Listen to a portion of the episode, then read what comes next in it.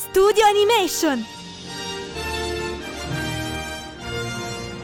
Amici di Cineuni, ben ritrovati in un nuovo appuntamento dello studio Animation. E come potevamo non parlare di un film di animazione record di incassi che è diventato virale su tutti i social network? Oggi parliamo di Spider-Man Across the Spider-Verse, il sequel che vede protagonista Miles Morales, il nuovo Spider-Man, che è debuttato nel 2018 con un film che ha stravolto i canoni dell'animazione, venendo infatti premiato con un Oscar. Questo sequel è all'altezza del precedente? È giustificato tutto questo successo? Scopriamolo insieme. Studio Animation!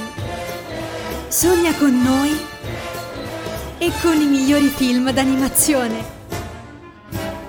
L'uomo ragno è da sempre uno dei supereroi più amati. Di Peter Parker ci piace la sua spontaneità, la sua simpatia, dal grande schermo alle serie animate. Di Spider-Man ne abbiamo visti tantissimi e molti ve li abbiamo raccontati noi di Cineoni. Andate a recuperarvi le puntate. Poi, da qualche parte in questo infinito multiverso, arriva lui, Miles Morales, un ragazzo afroamericano di Brooklyn. Se nella prima pellicola abbiamo visto la sua origin story, il secondo film riparte mesi dopo quegli avvenimenti. Miles è cresciuto e maturato, è diventato a tutti gli effetti l'amichevole Spider-Man di quartiere, eppure ha un vuoto che i suoi poteri non riescono a colmare. I suoi amici, tra cui Gwen Stacy, provengono tutti da un'altra dimensione e lui non può incontrarli. Poi qualcosa cambia e un nuovo villain sembra destabilizzare la realtà del multiverso. Senza entrare troppo nella trama per non rovinarvi la sorpresa, il film affronta il tema del perseguire un bene superiore. Ma chi può dire con certezza chi sono i buoni? Il rapporto genitore-figlio viene molto approfondito con molteplici spunti di riflessione.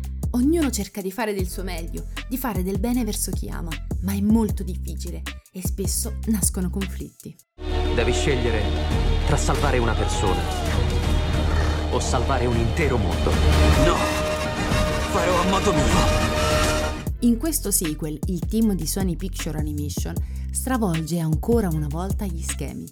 Il 2D si unisce al 3D, ogni personaggio ha un suo stile caratteristico. Sembra di essere in un fumetto animato con mille linguaggi che si fondono in modo magistrale, grazie ad una regia incredibile.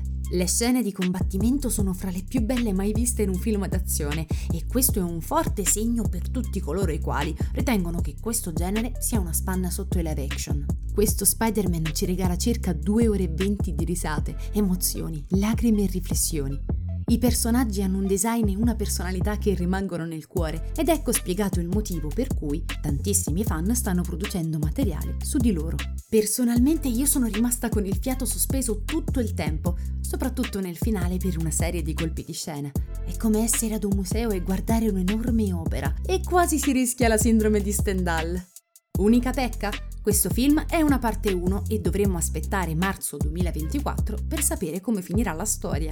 E questo era tutto. A voi è piaciuto il film? Se non l'avete visto, correte al cinema. Io sono Olly di F2 Radio Lab e ci vediamo ad una prossima puntata. Se non dovessimo risentirci, buon pomeriggio, buonasera e buonanotte.